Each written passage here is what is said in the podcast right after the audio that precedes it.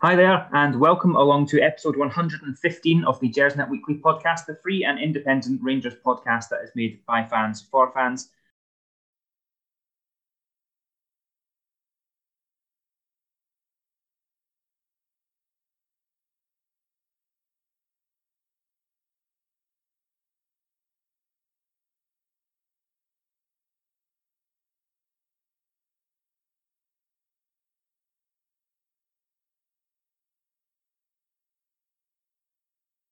And as we say every week, guys, it's not just the podcast that is free and available to you all. We also have all of the great content over on the website at www.gersnet.co.uk, where there's match reviews, previews, a lot of articles, historical stuff, and a very, very friendly fans forum. So please do get involved in that as well. Um, as always, if you're joining us live, we are live on uh, on Sunday evening. It's the 29th of November. It's just gone 9.30. Sorry, we're a couple of minutes late, but it's a bit of a faff setting up the live stream, and we're very good at it. Um, but if you are joining us live, then you're very welcome. My name is Ross Bennett, and I will be your host this evening. Uh, I'll be keeping an eye on the comments on the YouTube stream. So if you have any questions, any comments, it is a bit of a beautiful Sunday for us all in Rangers world. So please do let us know how you're feeling this evening after the trials and tribulations of the League Cup today. Um, if you're not joining us live, please remember that the podcast is available for download every Monday morning, and that's available on iTunes, Google Play, Acast, Stitcher, Spotify, anywhere else that you get your podcasts. Please do hit the like and subscribe button, and you will never miss a thing. Uh, it's a jam-packed show this evening, but it's a jam-packed show every week, so that's no excuse. Um, I've got two top caliber guests to join you this evening. We're very, very grateful to have them giving up their time this evening. First of all, it's Ian Duff. Ian, good evening. How are you? Very well, thank you. Excellent. Have you uh, have you enjoyed watching the football today? It's been not bad, hasn't it? Yeah, I think the word Schadenfreude uh, comes to mind for some reason. I'm not sure why. Uh, I mean, are you talking about Liverpool? Are you talking about Chelsea Spurs, or is there another game that's kind of caught your eye today? Oh, just in general, really. Yeah, exactly, exactly. I mean, look, we are we are a, a, Rangers podcast. We are here to talk about Rangers and, and nothing else. But you do sort of take a, a, wee bit of delight seeing the, the meltdown that's happening over the other end of the city. Have you seen the seen the photos and the pictures that are coming from Parkhead at the moment? Just bizarre, really, isn't it? I mean, you know, you would think how would how would they react if there was something really bad happening? You know, how would they have got through the last ten years that we've we've gone through? You know, yeah. just bonkers. But anyway, yeah, that's that's the thing. I was just chatting off there saying that all the stuff we've gone through in the last decade, I don't remember us ever rioting and throwing barriers at police vans and all the like. But a club like no other. Um, also joining us this evening, again, we're very, very lucky to have Stuart Weir. Stuart, good evening. How's your weekend been? Good evening. Yes, uh, a thoroughly enjoyable uh, weekend. Usual, usual arguments um, that you have any time it comes to putting Christmas decorations up uh, whilst it's still November. Um, I'm a traditionalist as far as that goes, simply because um, I'd actually I like looking at things like snow and Christmas decorations, usually on Christmas cards only. So um, it's been a traumatic weekend, but not as traumatic as it has been for some people.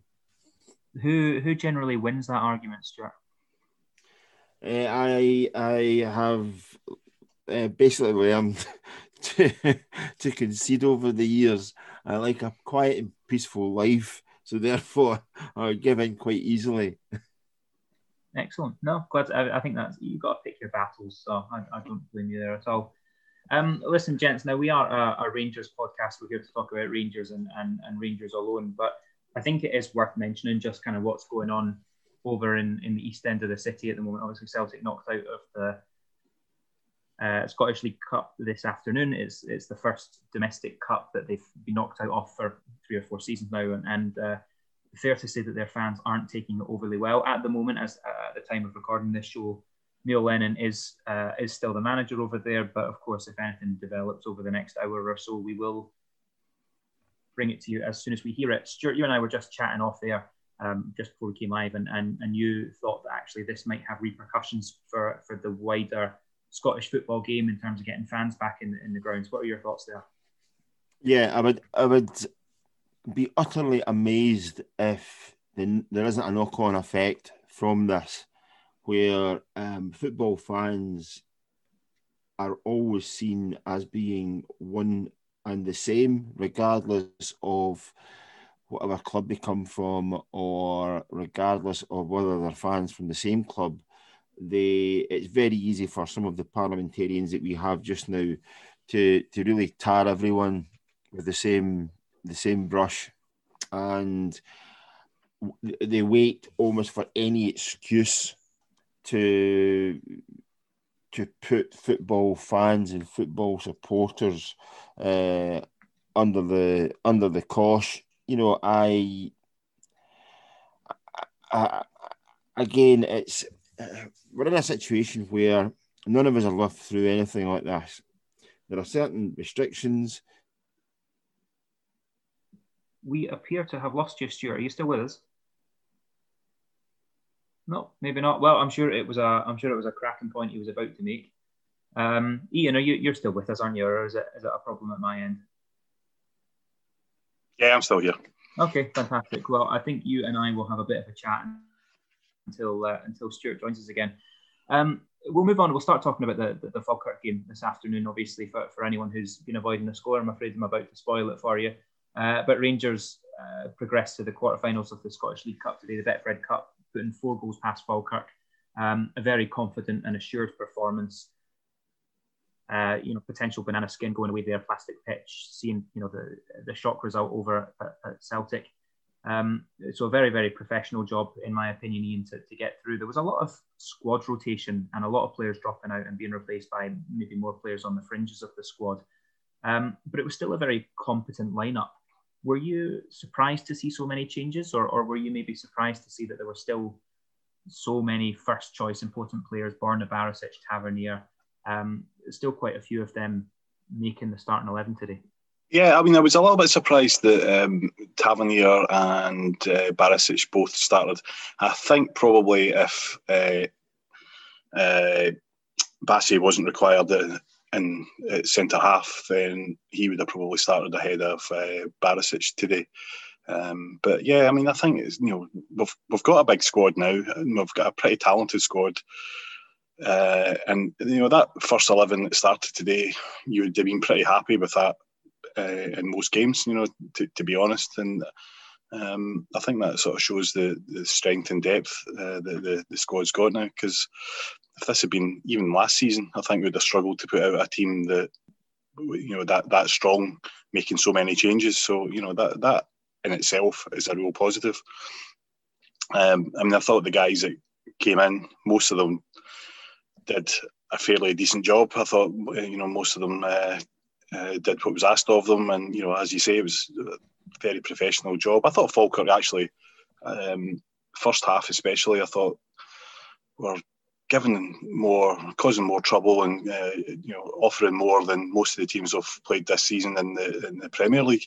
So you know, fair play to them, um, and uh, maybe they were a bit unlucky that they were three behind in some ways uh, at half time. But you know, I thought overall that it was a it was a, a strong professional performance, all those factors you said. The pitch looks really difficult to play on. I thought the ball just seemed to be flying about on it, and uh, and that's never easy. And it was a you know five o'clock on a Sunday night, not the best time for for playing either. So yeah, overall, uh, you know, got got to be happy with the the outcome. It's it's funny. I, I completely agree with you, Ian. That watching that game, they did they did appear that they put up more of a fight than uh, than some of the Premier League teams that we've faced this season. And, and looking at Falkirk's squad, actually, there were so many names that we all recognised. There were Blair Alston and Morgaro Gomis and Conor Sammon and you know sort of really established Premier League, Scottish Premier League players who are, are now playing their trade down in, in, Falkirk. So a very professional display indeed, and, and, and very relieving to go and take four uh, four goals and, and, and, move on with minimal fuss and, and hopefully no injuries, uh, other than than Brandon Barker, who I think everyone's aware is is is far from my favourite player. Um, a, a, phenomenal sort of opening goal again from Jermaine Defoe. Ian, uh, the last time that we saw Defoe playing, I think, was was Livingston when he scored last month's goal of the month um, with that lovely ball over the top that he cushioned down and, and, and took first time, and he, scored another goal that's not too dissimilar today. After that game, Ian, he said that he was angry, or, or, or Gerrard mentioned that Defoe was angry at the lack of. I'm back in case anybody's interested. You're back, sure. what, I was going to say is, is I just, I, I, actually, I just finished my rant there, and suddenly came back up. I realised I've been speaking to myself for the last seven minutes. I know the feeling. I was thinking, is that is that your wife? Anyway, sorry about that. stolen your stolen your power so that you can power up all the Christmas decorations. But we're we're glad to have you back. I'll direct this question to you then, Stuart. Um, Jermaine Defoe, last time he was playing was against Livingston, and after the game, Gerrard mentioned that Defoe was angry at his lack of playing time. And, and we never really saw him after that for a good few weeks. Um, he's come back in today. He's, he scored a wonderful goal and he's taken it very well. And I thought he played it well over the 90 minutes. Are we are we utilising Jermaine Defoe enough? You know, he certainly gives us another dimension in attack. He didn't play as if he was a man who had anger management issues, did he? He he played like a guy who had a real bounce and a real skip in his step, and the goal that he took was just a fantastic finish. I mean, it, for for me, the goal and how it arrived was reminiscent of 30 years ago when Terry Butcher with his left foot used to ping balls yep. over the top, probably diagonally in the opposite direction for Ally McCoist to run onto and hit right footed back across the goals. It was it was almost like a mirror image of what you might have been watching 30 years ago. And you know, it was a fantastic a fantastic finish. It, and the, the initial ball just looks, uh, for, for many people, just looked like a punt, you know, diagonal punt across field, looking roughly in the direction of the Defoe. But it, it is it is placed, you know, with precision where it actually lands and, and how Defoe can run onto it. And it also leaves the Falkirk defender you know, scrambling all over the place to, to such an extent that it falls over. Defoe's finish is is majestic. Uh, uh, is he being utilised enough? I, I think he is probably and possibly getting as much game time as Steven Gerrard can afford him just now. I think Rangers have uh, a wealth of riches in that position just now.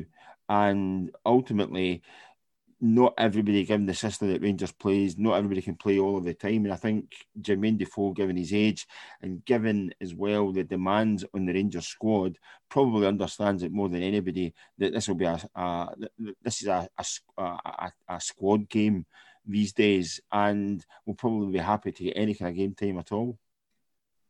I mean, his his return is certainly better than Cedric Itten. And yeah, Itten finds himself in the Europa League squad, whereas Jermaine Defoe doesn't. It's a, a comment here from Peaceful Warrior on YouTube. Surprised that Defoe isn't in the Euro squad. And I think that's a fair comment. Do you think that Defoe Stuart can be aggrieved or disappointed that he's he's limited to such maybe the less meaningful games and, and he's not getting a taste of Europe? I think if, if you look at you, you, you've got a squad of players and a group of players that are trying to utilise across a number of matches.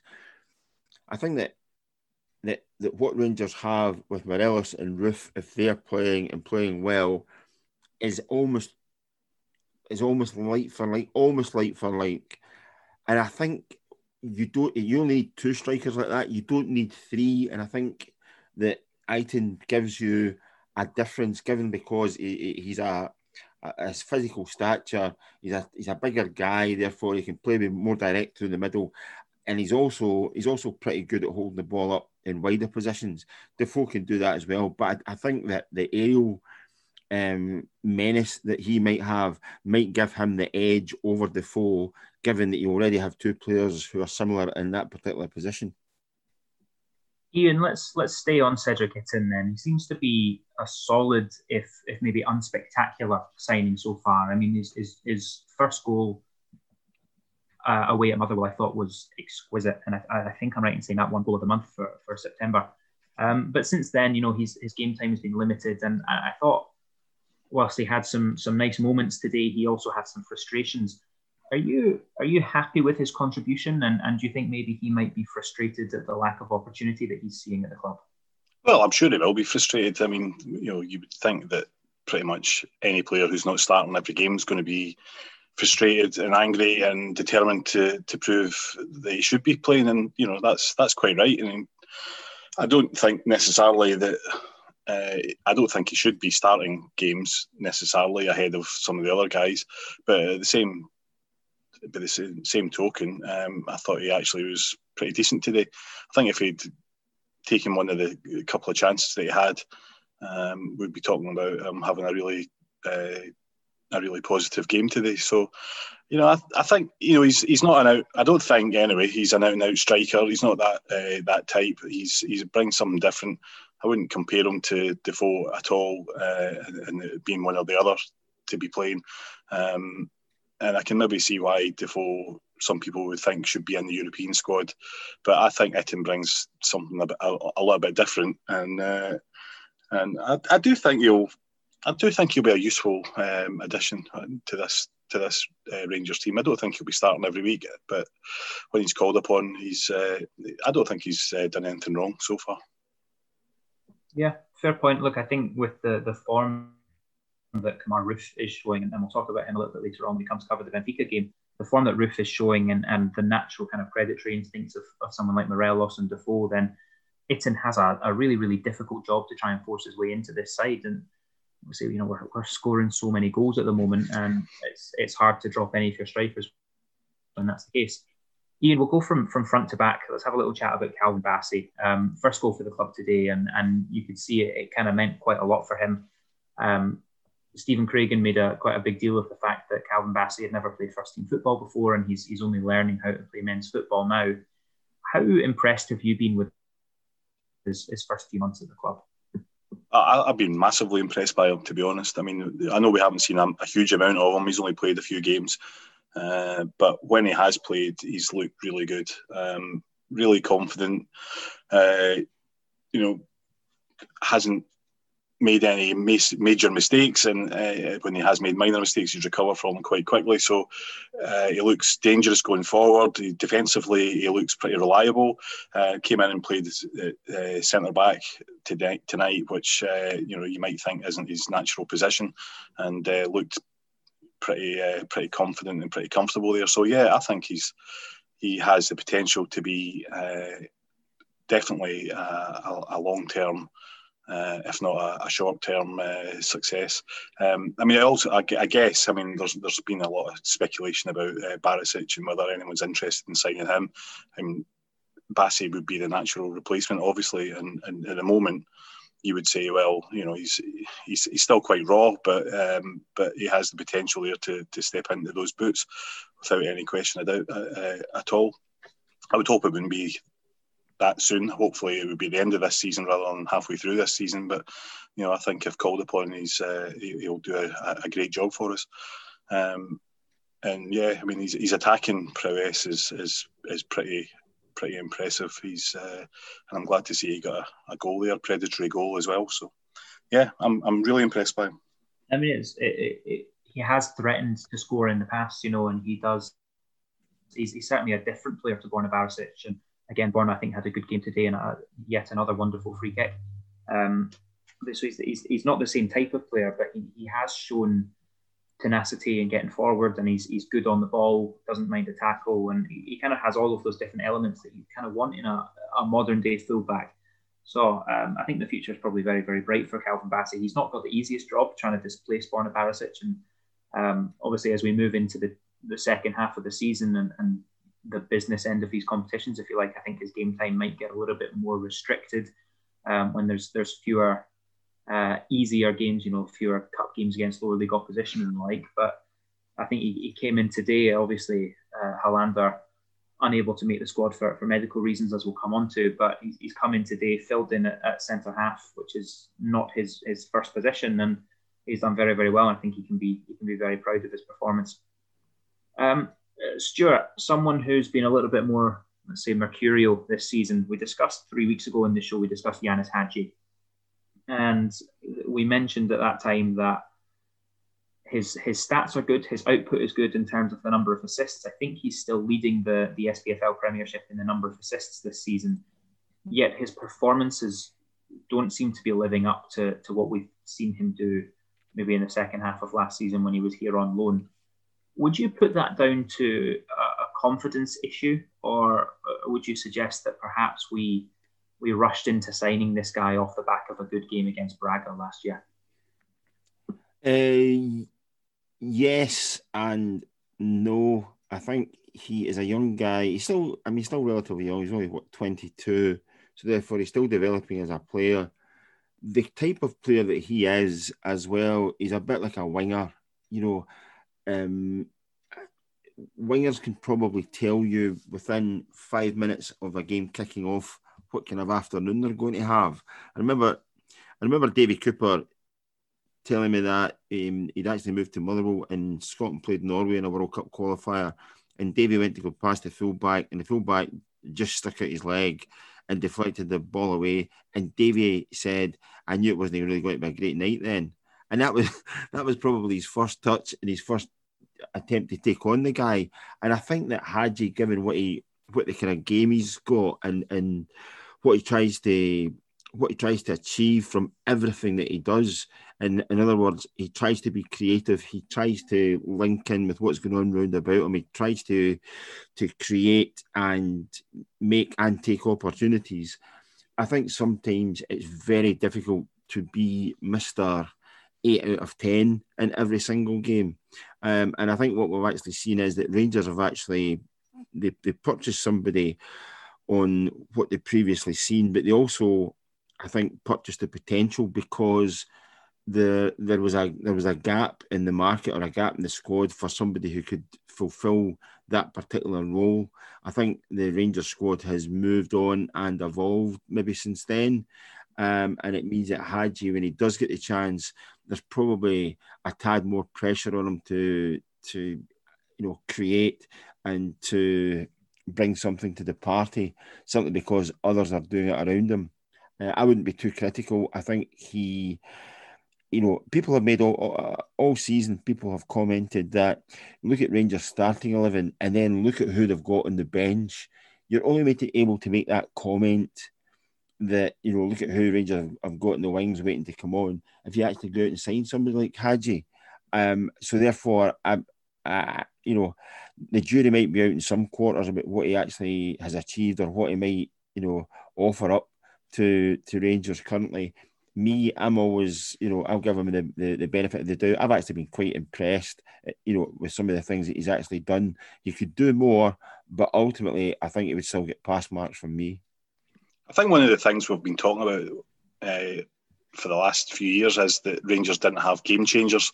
They had, you know, some solid players who who did stuff, but if we were looking for someone who could unlock a, a really tough defence or or come on and just do something a wee bit special and, and change a game that was uh, looking as if it was never going to go our way, then we didn't have anyone like that. And I think Hagi is a player like that. Uh, you know, like Stuart says, I mean, he doesn't maybe produce it for 90 minutes every week, every game that he plays, but you know that one magic moment might be enough to to win a, a match or struggling to win or win a trophy or get through to the next round of the uh, Europa League, for instance, uh, as he did last season. So, you know, I think, you know, he's a yeah, he's he's maybe a frustrating player like that kind of uh, creative player is, but you know we really needed a, a creative player uh, to, who can do that sort of thing, and you know I'm I'm hoping that he'll, he'll develop and he'll you know to the, the he'll be more than just a, a, a sort of uh, game changer, and, and his his overall game will, will improve as well. But even at that, you know, he's the kind of player we need, and, and we, we always have needed. You see, the thing that, that worries me or frustrates me, Ian, is that I agree he, he is the kind of player who, who absolutely could come on and, and change a game.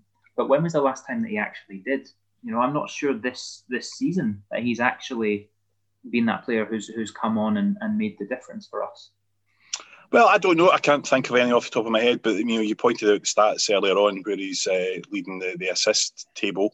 Uh, so he's obviously doing something right. Um, if he's creating goals, then he's he's helping us win games. So you know, in that context, it might not be the the spectacular uh, last minute uh, free kick, but at the same time, he's if he's creating goals for for other players, then he's doing his job. Um, and you know, you know that's that's what we need. You know, we need players creating as well as players banging in the net. Look at can, can I just sorry? Can I just uh, uh, um, ask you, Ross, um, what you say there? You know about not changing games. How many times really this season have Rangers had to change matches?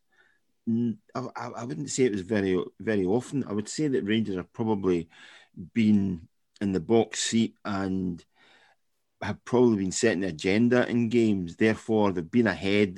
Therefore, when he actually has come on, there has been less for on the creative side of what he might do, and more of the option player to be the outball or to provide a certain role if he does start a match. And I think I think you have to look at not just his performances, but overall in the context of Rangers and how they've been performing. And and if you look at it in that context, Rangers are winning, Rangers are playing well. Therefore, if he's taking his place in the starting lineup or on the bench, Steven Gerrard obviously believes that he is contributing, and that is the reason why um, he's he's he's in that in that starting squad. I think I think that's a fair point, and judging by the, comments here on YouTube, I think I'm probably in, in the minority with, with having this frustration. You know, um, Arizona Bay here pointing out it wasn't so long ago that fans were wanting rid of Tavernier and Barisic. Peaceful Warrior Hagi has a lot in his locker.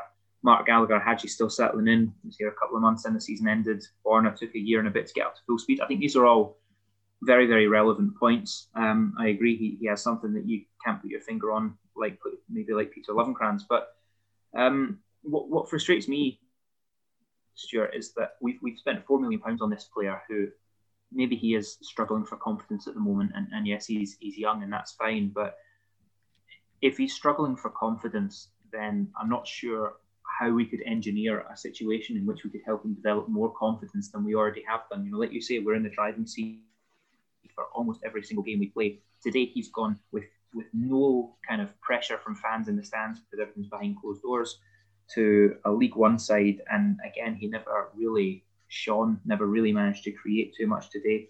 A couple of times made the wrong decision. So I don't know. I'm not sure at the moment that we're seeing the full potential of this guy. And, and one of the conclusions we kind of tentatively came to a few weeks ago was maybe maybe the Scottish game isn't right for this player and this player isn't right for the Scottish game. Do you think there's you know there's been plenty of players that we've seen unfortunately fall into that category in the past. Do you think there's a danger that Hagi might be one of them?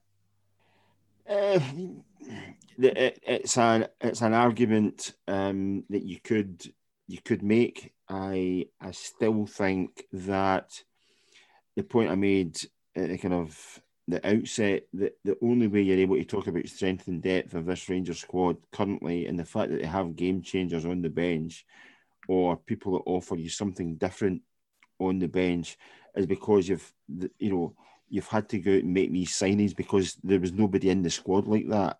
You know, if you imagine Hagi is now a, a, a, a Rangers player and that say for instance Ryan Kent is a Rangers player, a season or a bit back, Kent wasn't a Rangers player in as much as he was only on loan at the club, and Rangers went out and spent big money and you know in in current terms, Rangers spent big big money on bringing him to the club, and I think that uh, we might not see it. And you know, there's a danger in Scottish football always of not actually appreciating or seeing what you have, but that that Rangers can only augment the current squad or make the current squad better by signing four million pound players.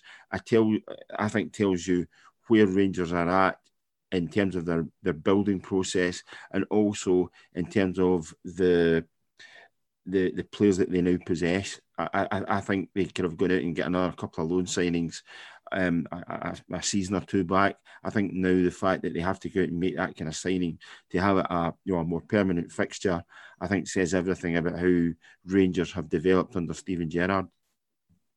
Well, the development under Steven Gerrard has been quite quite remarkable, I think, and especially when you, you compare that to the the downward curve that the the other side of the city are on. Um, Ian, if we talk about the the League Cup quarter-finals now that we go into. We get drawn away at St Mirren. It's, it's quite remarkable, actually, that that was probably the maybe not the toughest, but the second or third toughest draw we could have got would have been St Mirren. And I know that we, we probably are not too disappointed to, to, to, see that.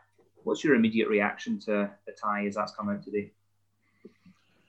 Well, I mean, you obviously always want a home tie for for any game, uh, even though there's no fans there. You know, you get your own uh, in your own comfort zone, so that that's disappointing. But I mean, if we've got any ambitions to do anything at all, um, we should be beating St Mirren home or away.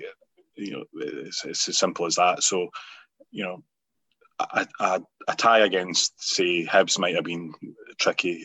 I would like to think that Rangers would go into that game against St Mirren, you know, without any great. I mean, not not wanting to suggest they should be complacent at all, and I don't think they would be. But you know, I, I don't think they should have anything to fear about it. I think they should go into that and, and win that game. And I do think you know uh, that you know this is.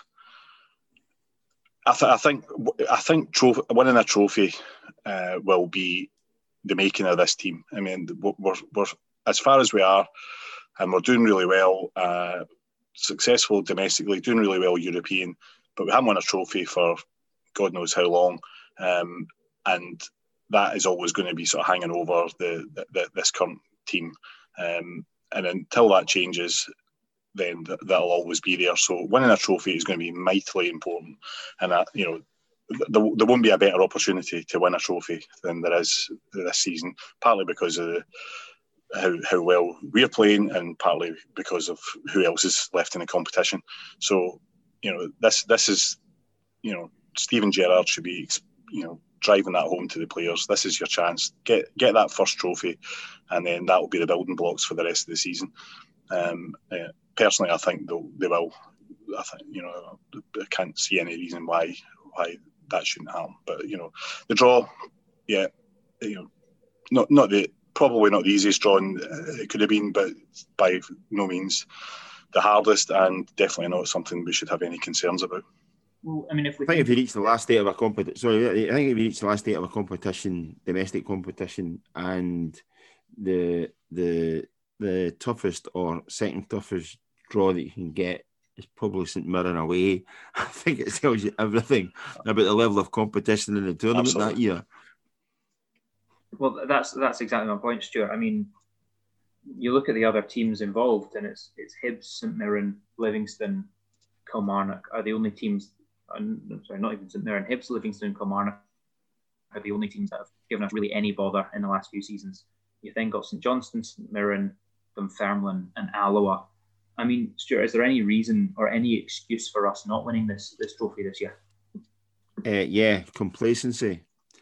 Um, and uh, and if you look at if you look at events across uh, the east end of Glasgow tonight, um, you will see the net effect of of how some followers uh, of football have taken a, a, particular result in the, the League Cup.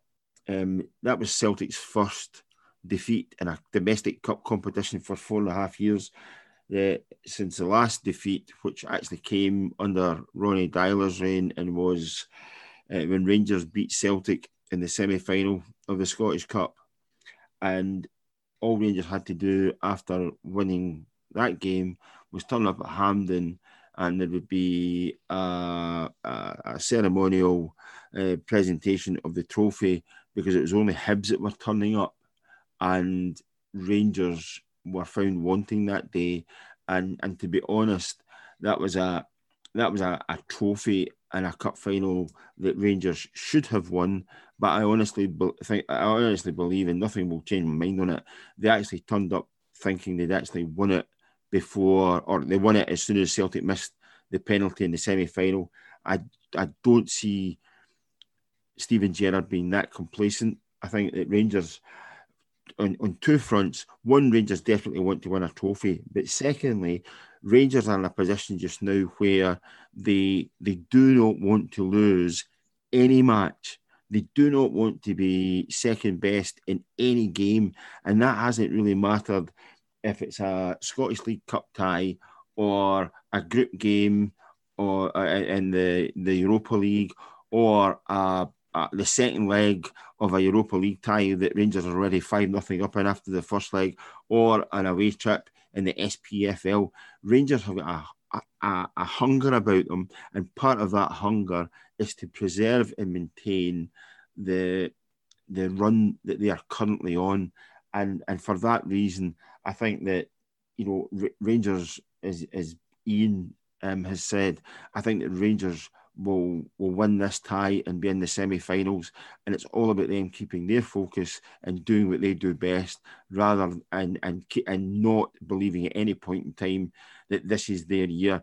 All that happened at Celtic Park this afternoon was eh, installed Rangers as the favourites for this particular competition. It did not put red, white, and blue ribbons on the trophy.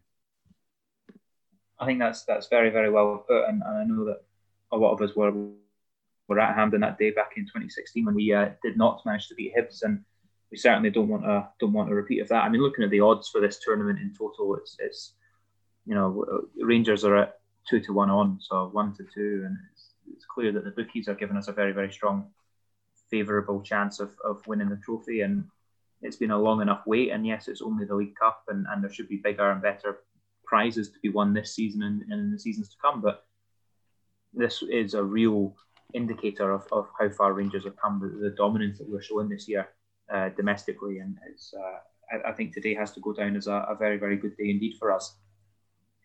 Uh, gents, we're going to move on and, and, and, look back to Thursday night now, where we uh, moved from the, the Betfred Cup to the Europa League. Thursday, we managed to go 2 0 up at home against Benfica, uh, only to, to sadly concede two goals again late on very reminiscent of, of three weeks ago when we went from 3 1 to 3 each over in Lisbon. Ian, putting the disappointment of the result to one side, uh, Gerrard in his post post match interview, he mentioned that he thought that two each was a was a fair result, and he was kind of quite philosophical in his in his comments after the game. Putting the disappointment of the result to one side, how do you think we actually played on Thursday evening? I thought uh, I thought we played well um, in the context of who we were playing because Benfica, you know, as Steven Gerrard pointed out, are a very good team. They've got spent a lot of money on players during the summer. They, you know, you could tell that the players that that came on, particularly, uh, were, you know, top class players. So, given that who we were playing against, I thought we played okay. Didn't th- I actually thought we played better in the in the game in Portugal, um, but uh, but we were two 0 up, and I wouldn't say we were comfortable, but um, but things were were looking pretty positive. Um, disappointing the way it turned out, and I think, uh, but you know, if it's a bit of a cliche, but if you'd asked before the, the competition started whether we'd have been happy with two draws against Benfica, I think everybody would have said, yeah, definitely, especially if we were undefeated in the other two games. So, you know, I'm not too downhearted. I mean, it was obviously gutting the way it panned out because, you know, we were whether whether we should have been or shouldn't have been, we were 2 0 up and had the opportunity to to get a really big scalp and, and basically potentially get qualified through the next round with two games to spare. Um, so it was disappointing that didn't happen. But you know, in, in the overall context of the game, I think a two-all draw with uh, Benfica is not something to be too downhearted about. Um, there was things, aspects during the game that I, you know, different things that I thought, you know, if we'd done things differently, then maybe it would have panned out in a different way. But you know, that's that's for the manager to to make these decisions, and you know, and and hopefully if he thinks that he got it wrong, then he'll learn from that in the future. But it's not for me to, to necessarily to, to question him. Um, but yeah, uh, played okay, um, but you know, disappointing not to get the win. But overall, you know, cannot complain really. I don't think uh, about the, the, the outcome of the match. I, I agree, Ian. I think again you, you can you can make those cliches that we'd have taken a point before the game and we'd have taken eight points at the start of the, the start of the campaign, and, and, I think those are all very valid. It doesn't necessarily soften the blow of actually conceding those two equalisers, and it, maybe it speaks to how far Rangers have come in the last three or four years to go from, you know, Pedro Caixinha standing in a bush in Luxembourg through to disappointment at only drawing against Benfica twice. Exactly. Um, and that's that's testament to the work done by Mr. Gerrard and, and his staff, but that doesn't necessarily soften the blow when you're a little bit irrational and emotional on, on Thursday night. Um, Stuart, that's twice that we've lost two goal leads against Benfica. Could you make an argument that we never learned our lesson from the away tie and, and kind of repeated mistakes when we played them on Thursday? I, I, I could make that argument, but that would be rather like going into the, climbing into the boxing ring and not being able to understand how you ended up with a bloodied nose or a black eye because the other guy isn't just going to stand there and let you hit him. He's actually going to come back and hit you every now and again. And I think Benfica are the type of club and possess the type of players who can can can do that. And unfortunately for Rangers, it it's happened twice. You know, lightning lightning did strike twice, and even if even if Rangers had learned from the first game against Benfica, which I actually found to be more of a disappointment given the the, the, the fact that Benfica were down to 10 men and that really should have been a game that Rangers closed out. But that, you know, the, the Rangers, you could say, didn't learn by their mistakes. I think that's actually slightly doing an injustice to the calibre of the opposition that they were playing. Put it, put it this way that Benfica side, you know that there are at least one or two players in that team who will probably leave that club at the end of this season, and the price tag on them will be around 15 to 20 million quid, absolutely guaranteed. Absolutely guaranteed. And historically, that has been the case with Benfica over the over a, a, number of years, and that was the level and the caliber of opposition that Rangers were up against. The disappointment for me is, is sort of almost like in two levels. The first disappointment was that Rangers had the game won and and couldn't hold on. The biggest disappointment for me would be that Rangers had the game won and had they either won in Portugal or won at Ibrox on Thursday night, it would have made life easier for them because the, the remaining matches against the likes of Lech Poznan or against Standard Liège might have been like dead rubbers because Rangers had already qualified and therefore Steven Gerrard, other than trying to maintain the fantastic run that his club uh, is, is, is on just now, he could have ultimately sacrificed one of those games and, and put out a far understrength side or a, a, a, a change side just to give other players a rest. And I, I think, you know, again, depending on what happens in the next tie, that might not be an option going into game six. Um, and that's the that's the biggest disappointment for me that, that guys can't be rested and you know ease up on their game time. I think that's that's an interesting point. I've not really considered that, Stuart, that, that they might have otherwise been able to use opportunities to rotate and rest. Do you think that there's obviously, as you say, if we'd have won on Thursday night, we would right now be talking about the last 32 and who might we draw, and, and we would have qualified. Do you think that the disappointment of, uh, of knowing that we haven't qualified yet could have a kind of psychological impact on the team, and, and that's something that, that Gerrard might have to try and work through with them? No, I, I actually I, I, I don't. I think the I don't think there is a disappointment there not having already qualified. I think it, it because the, the tournament and the games are still very much alive and are there to be won. I think that keeps the the, the focus and keeps Rangers grounded.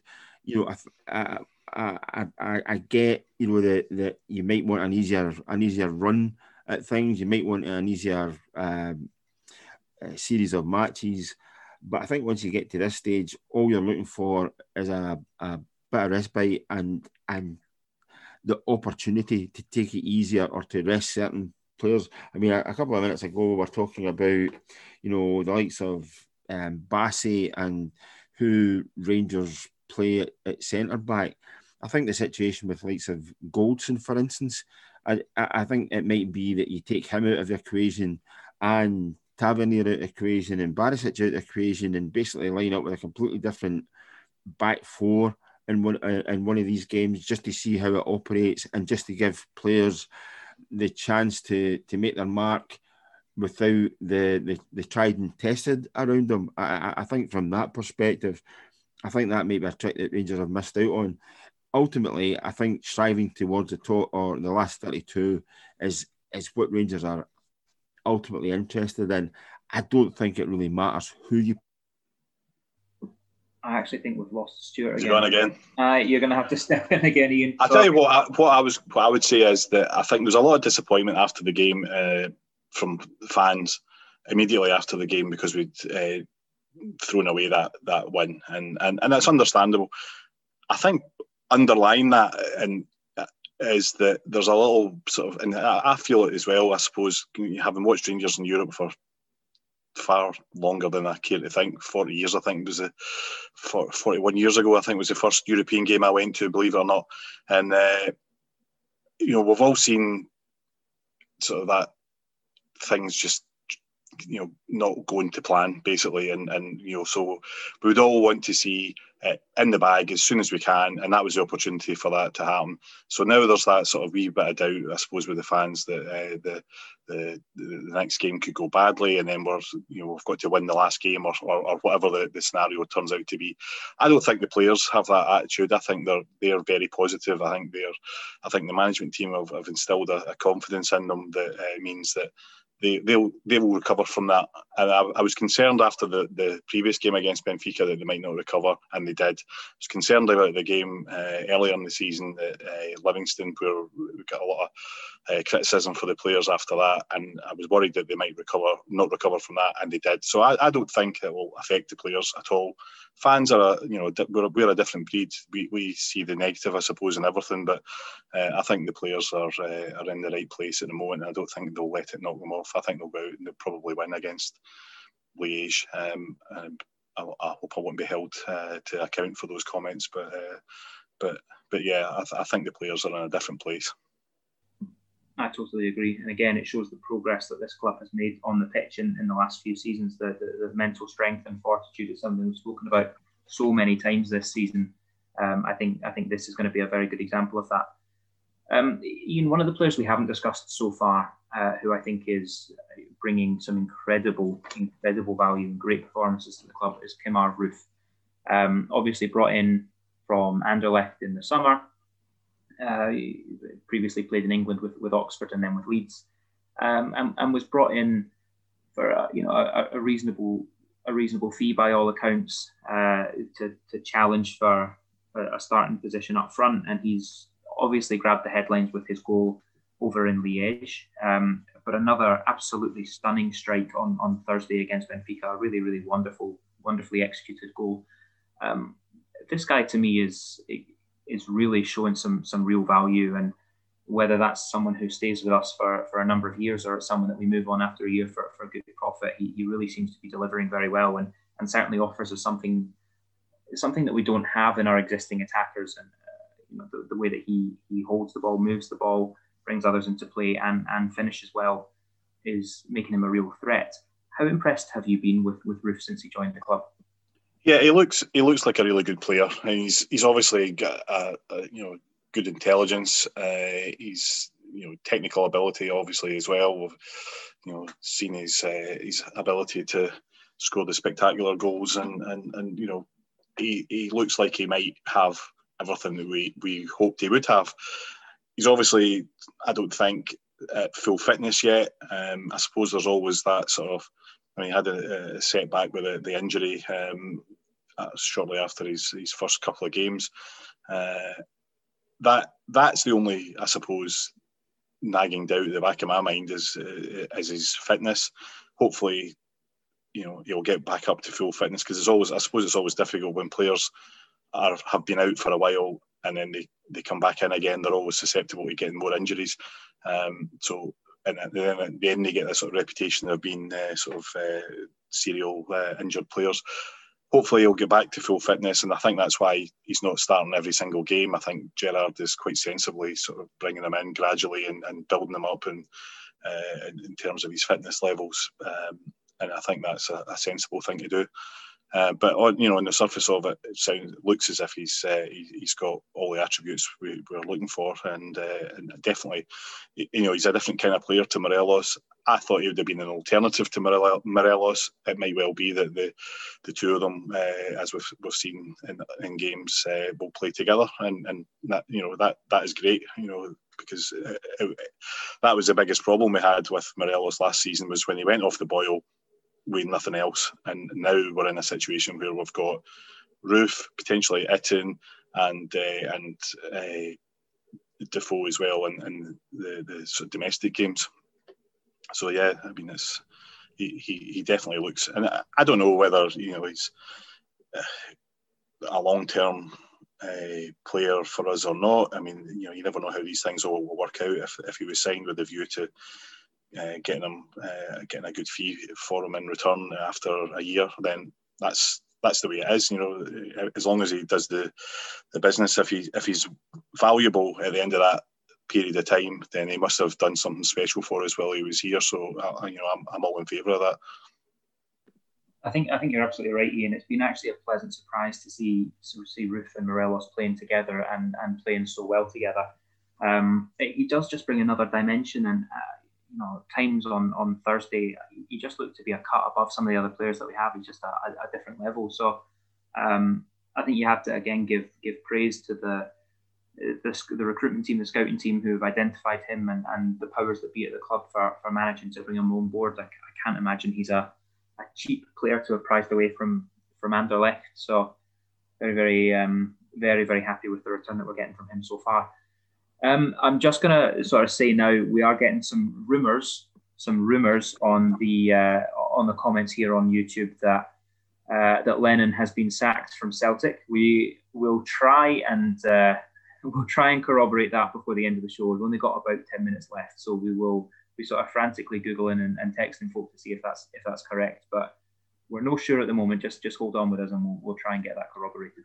I've got to say, if, if that is the case, you know, I mean, while it doesn't really shouldn't really matter what's going on uh, with them, you know, I'd I'd be disappointed uh, because uh, you know I, I, said you know months ago that I, I felt that uh, when I, I, couldn't believe that he got the job to be quite quite honest because um, I don't think his record really stands up to much scrutiny really when you when you sort of start analysing it, and I thought that he would be a a major weak link for, for Celtic, and I didn't think that uh, under him that they would uh, they would be very successful, and uh, and it was certainly turning out that way. Uh, certainly, the, you know, they do seem to be imploding. So, I would be disappointed if that is the case. I think he should be given a given a fair run at it. I mean, it's ter- terrible getting rid of somebody at this time of year, uh, right uh, right before Christmas. Absolutely, um, I agree. The thing is, it like I said at the top of the show, we're a Rangers podcast. We're here to talk about Rangers, but this does this does affect us. You know? Absolutely, yeah. It, it, it's it's it's hugely relevant in what is a, a, very, very important title race this year. It's, it's hugely relevant to know what our rivals are up to. I mean, if, if you're the manager of Rangers, Ian, what do you do to try and ensure that your squad can capitalise on the on the kind of disharmony that's going on in the East End? Well, I think you know what what is more important is that we just carry on doing what we've been doing. You know, because we're now in that position that we can only throw away. Um, you know, if we're, we're ahead you know, there's a bit of daylight between us and, and Celtic and, and, domestically. So we're in the position that if we just carry on doing what we're doing, then then we win the league, and that that is exactly what I'm sure Gerrard will be telling the, the, the players if, if they even discuss it, is that just ca- carry on doing what you're doing and, and just keep winning winning games and uh, and playing at the levels that we've been playing. Uh, you know, as long as we keep doing that, then the pressure is on them because I mean, let's let's be honest, they are absolutely obsessed with this uh, ten in a row thing that nobody else really cares about. Uh, so that that's what's driving all the the, the, the anger and the the fury and, and, and all the rest of it. Um, so no matter who's in charge, if we're still in a strong position. Um, come sort of springtime, um, then you know the pressure will be ratcheted it up even more. So it's just a case of just keeping going, you know, basically. And and that's sort of very consistent, Ian, with the message that we're getting from Gerrard and from his players. Is you know, I'm actually quite impressed to see how well drilled they all are in, in saying we focus on ourselves. We take this one game at a time. We know we don't let our standards slip. We've learned our lessons from the last couple of seasons. Um, you know, it seems that there's been a real concerted effort amongst the, the staff of the club to, to make sure everyone's on the same page, that there's a consistent message being given, um, and that we don't let, you know, a lack of professionalism or uh, any complacency start to start to seep in. Um, I've been doing some some fervent googling to try and find out if, if that rumor is correct. As far as I can see, it, it's um, there's been a few spoof Twitter accounts that are trying to make themselves look like reputable news sources um, that are saying that he's gone. At the moment, we can't find anything confirming it or, or, or you know anything with kind of accuracy or validity behind it to say that he has gone. So it doesn't seem to be the case at the moment, but I mean, it, it does seem like it's only a only a matter of time. You, you'd have to say you'd be astonished if it, if it didn't happen because you know you know the the the the, the reaction tonight.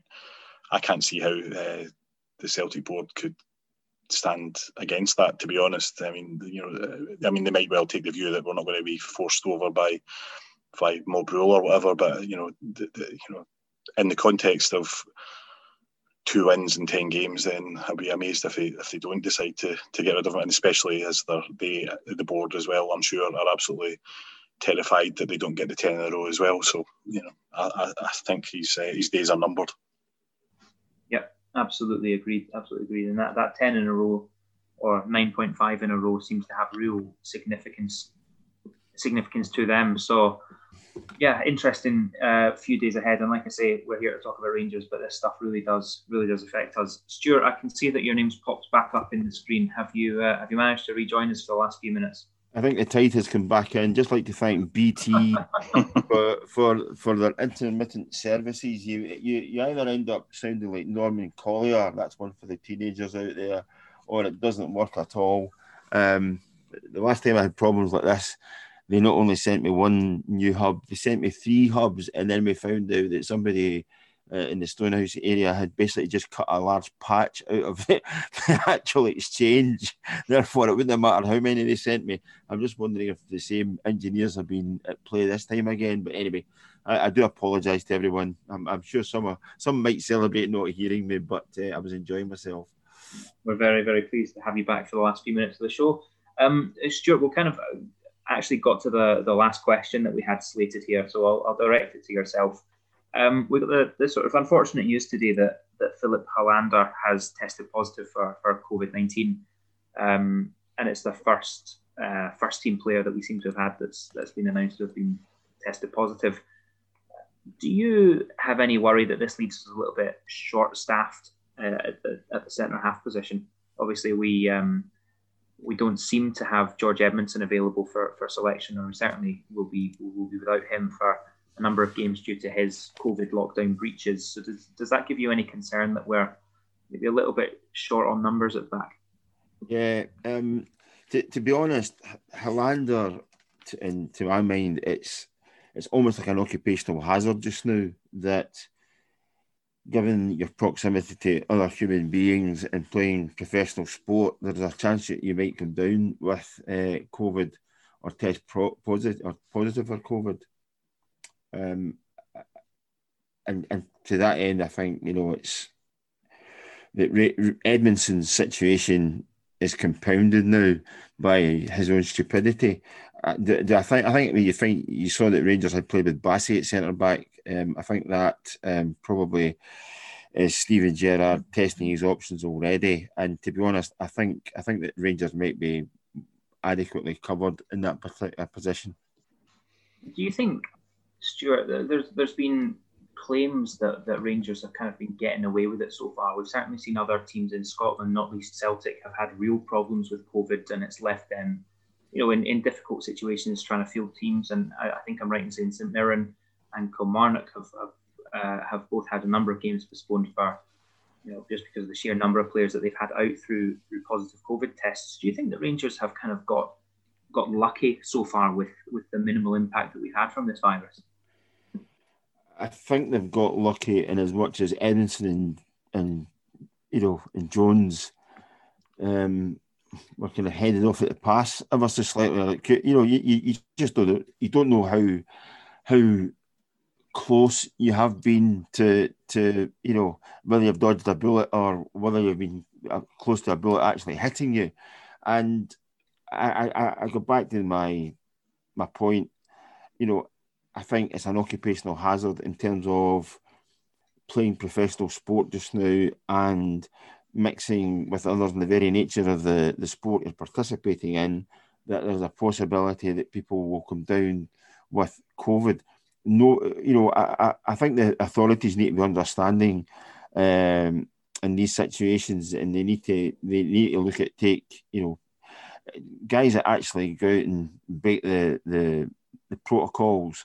They're deserving of whatever punishment comes their way. But I, I, I do think at times that the games being postponed and the likes have been has been necessary, and I, and I would I would actually say that others may have been in a similar situation, have been less fortunate and not had their games called off. In terms of Rangers, and what Rangers are doing, they must be doing something right, given that the numbers have been so few. Touchwood. I suppose the worry is that you know once you've had one, you worry that you know, obviously Helander's mixing with all the other players who'd have been training with them and, and so on. So I suppose your concern is that you know, where's he picked it up from or who's he passed it on to and, and so on. Mm. So, I, I, mean, yeah, we've been lucky so far. It's, it was inevitable we were going to uh, have have a case, and you just hope that it isn't going to affect a lot of players in the in the squad, and uh, you know that has some uh, effect on the, the team that we can put out. But you know, fingers crossed on that front.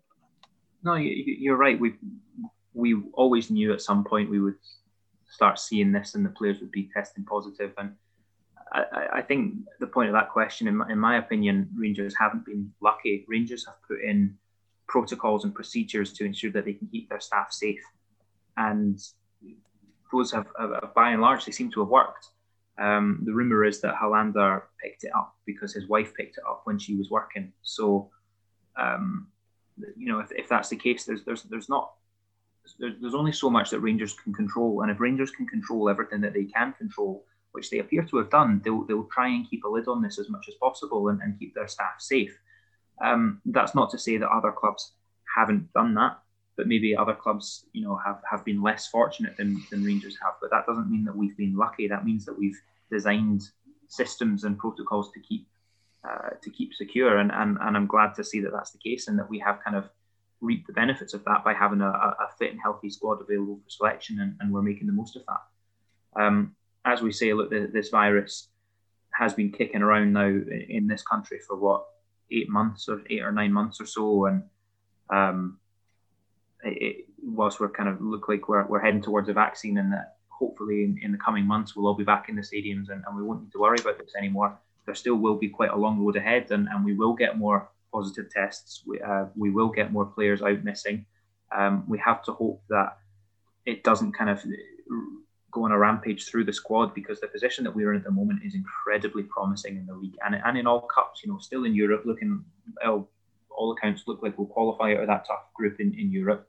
Uh, doing very well in the in the League Cup, doing very very well in the league. But it's all quite a precarious position because if we do get a, a, series of positive tests coming through the squad, that could that could really really harm the chances in all those competitions. And I think that Rangers need to take some credit for the systems and protocols that they've clearly put in place to try and minimise the impact of COVID, and, and it seems to be paying off, like I say. Uh, gents, I think we have uh, we've just tipped over the hour mark, and that's probably a good place to, to call it quits for today.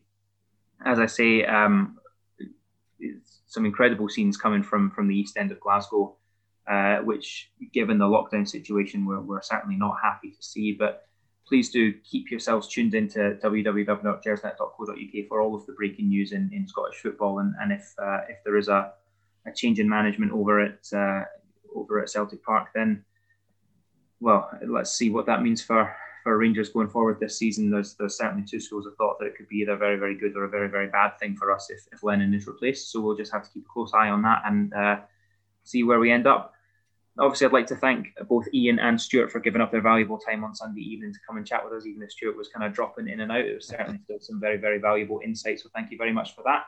As always, the show will be back next Sunday from 9.30 p.m., uh, where we will be talking over the, the game against Liège and Rangers returning to league action. Um, please do head over to the website to check out all of the latest uh, news. Join the friendly discussion forum where you can find myself, Stuart, and Ian as well and get involved in the chat as we're saying every week, guys, please do stay safe. Please don't turn out at, uh, at the stadium and protest and throw stuff at the police. It's simply not worth it. Um, please stay safe. Please look after each other.